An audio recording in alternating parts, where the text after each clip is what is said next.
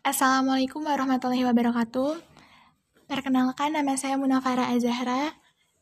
Uh, saya kuliah di UIN, jurusan Manajemen Bisnis Syariah.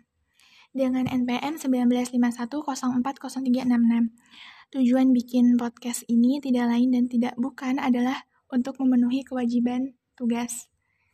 Sama kita coba belajar bareng-bareng tentang materi yang bakal coba aku angkat. Mohon izin ya Ibu. nah, kita di sini bakal coba bahas tentang PT Freeport Indonesia. Ini aku ambil materi dari suatu jurnal.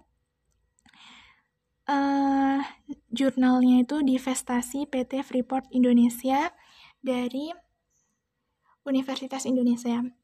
Nah, kita coba bahas abstraksinya. Jadi, kalau kita bahas tentang potensi sumber daya alam Indonesia, khususnya pada sektor pertambangan, membuat Indonesia menjadi buruan para investor asing. Salah satunya PT Freeport Indonesia. Freeport beroperasi di Indonesia berdasarkan kontrak karya atau KK yang ditandatangani pada tahun 1967. Udah lama banget itu kita belum hidup. Nah, dari 1967 sampai sekarang. Jadi, dalam KK itu, seluruh urusan manajemen dan operasional diserahkan kepada penambang. Negara tidak memiliki kontrol sama sekali atas kegiatan operasional perusahaan. Negara hanya memperoleh royalti yang besarnya ditentukan dalam KK tersebut. Perusahaan tambang pemegang KK yang ingin mengeksplor mineral olahan atau kita sebut dengan konsentrat harus melepas status KK menjadi izin usaha pertambangan khusus atau IUPK dan pembangunan fasilitas pengelolaan dan pemurnian mineral atau konsentrat.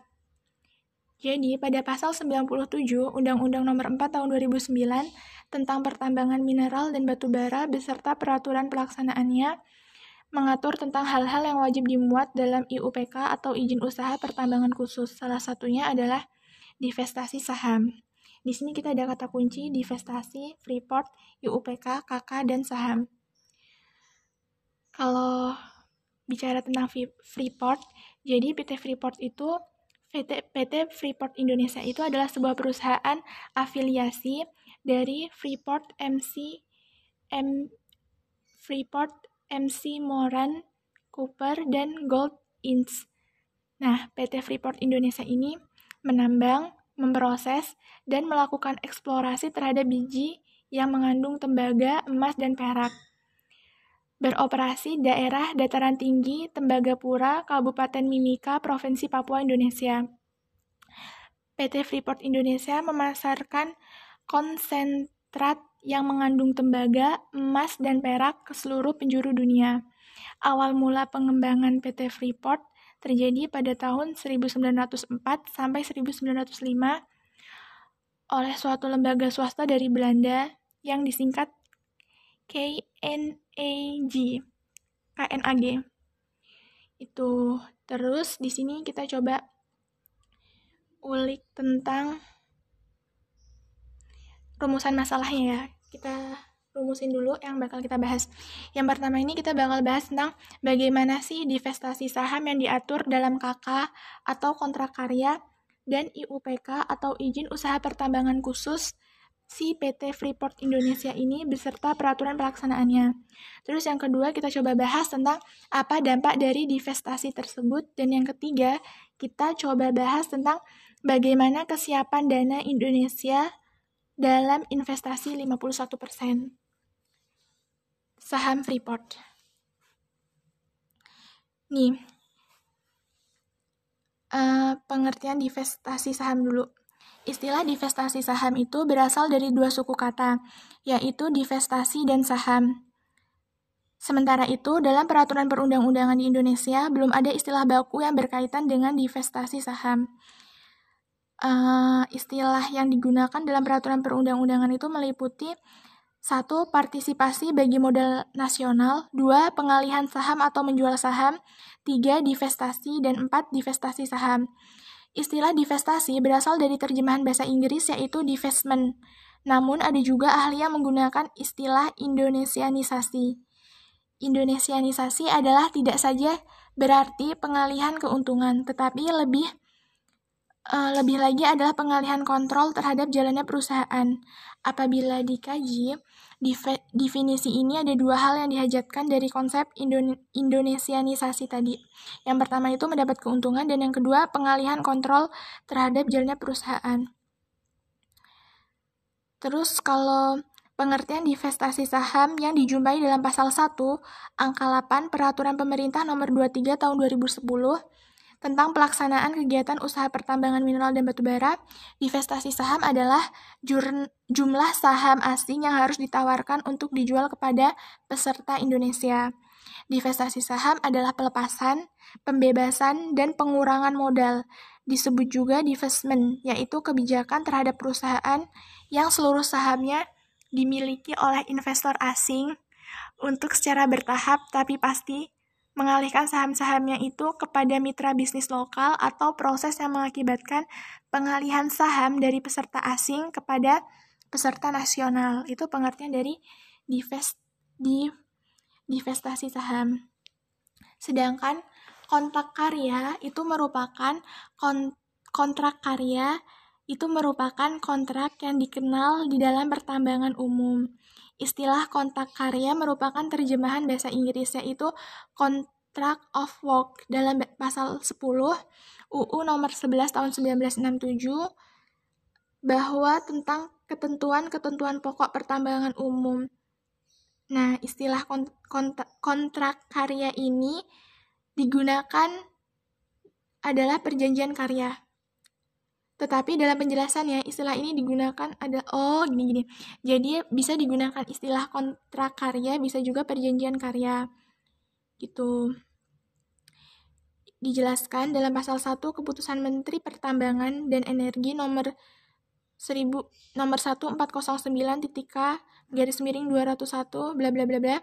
Nah, itu bahwa tata cara pengajuan pemrosesan pember pemberian kuasa pertambangan, izin prinsip, kontrak karya, dan perjanjian karya pengusahaan pertambangan batubara telah ditentukan pengertian kontrak karya. Yaitu, dari pasal tadi, diberi pengertian bahwa kontrak karya adalah suatu perjanjian antara pemerintah Republik Indonesia dengan perusahaan swasta asing atau patungan antara asing dengan nasional dalam rangka PMA untuk pengusaha mineral dengan berpedoman kepada Undang-Undang Nomor 1 Tahun 1967 tentang penanaman modal asing serta Undang-Undang Nomor 11 Tahun 1967 tentang ketentuan-ketentuan pokok pertambangan umum. Cukup. Nah, jadi kontrak karya atau KK ini kayak perjanjian yang berdasarkan Undang-Undang Nomor 1 1967 dan Undang-Undang Nomor 11 Tahun 1967. Uh,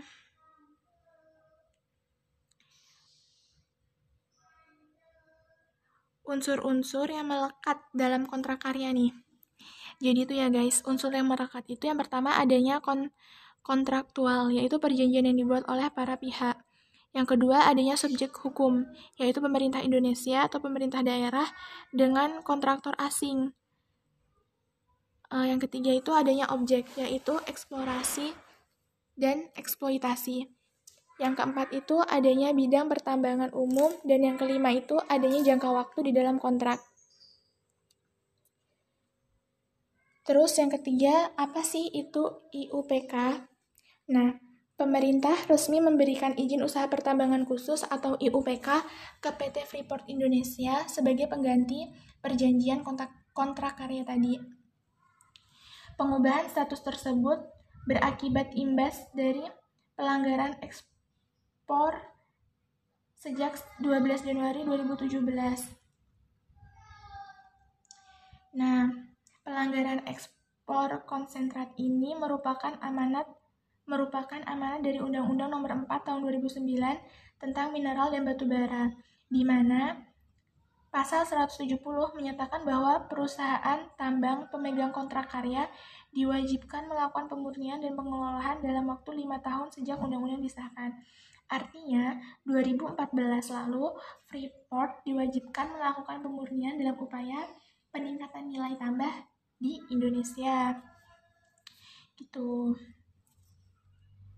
Uh, staf khusus Menteri ESDM Hadi Mustafa Jurait mengungkapkan keuntungan negara setelah perusahaan tambang berubah status menjadi IUPK adalah meningkatkan status negara. Karena dengan status tersebut negara bertindak sebagai pemberi izin. Sedangkan jika kakak, kedudukan negara di dalam perusahaan itu tuh sama. Dalam kakak, kedudukan negara dan perusahaan serta berbagi dua pihak yang berkon berkontrak. Dalam IUPK, posisi negara lebih tinggi sebagai pihak yang memberi izin. Keuntungan lain dengan perubahan status tersebut terdapat pada sisi fiskal. Dengan menyandang status kakak, perusahaan hanya dikenalkan royalti, iuran tetap, pajak penghasilan atau PPH, badan, pajak bumi dan bangunan atau PBB, dan pajak daerah. Setelah status berganti menjadi IUPK, perusahaan tambang dikenakan pungutan tambahan seperti retribusi daerah dan pungutan lain sesuai kebijakan pemerintah.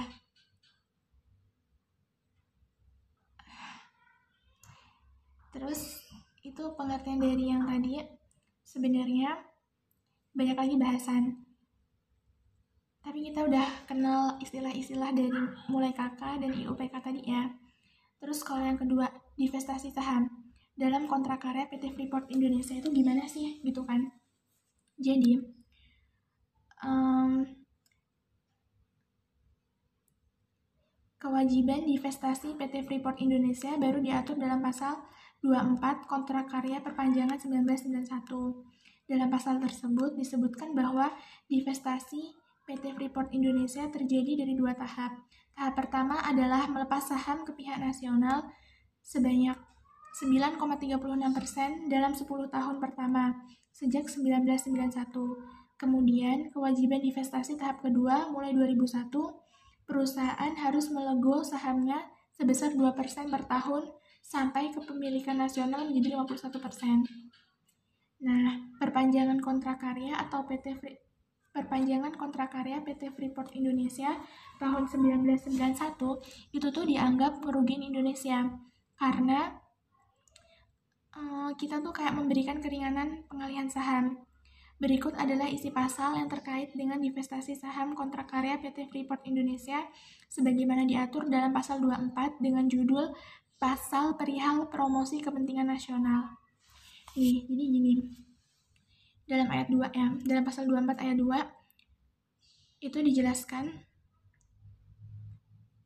Sewaktu-waktu, selama jangka waktu yang telah ditetapkan dalam pasal ini, perusahaan akan menawarkan untuk dijual saham-saham dari modal saham perusahaan guna mendukung kebijakan pemerintah Indonesia dalam mendorong dalam mendorong kepemilikan perusahaan-perusahaan Indonesia oleh pihak nasional Indonesia.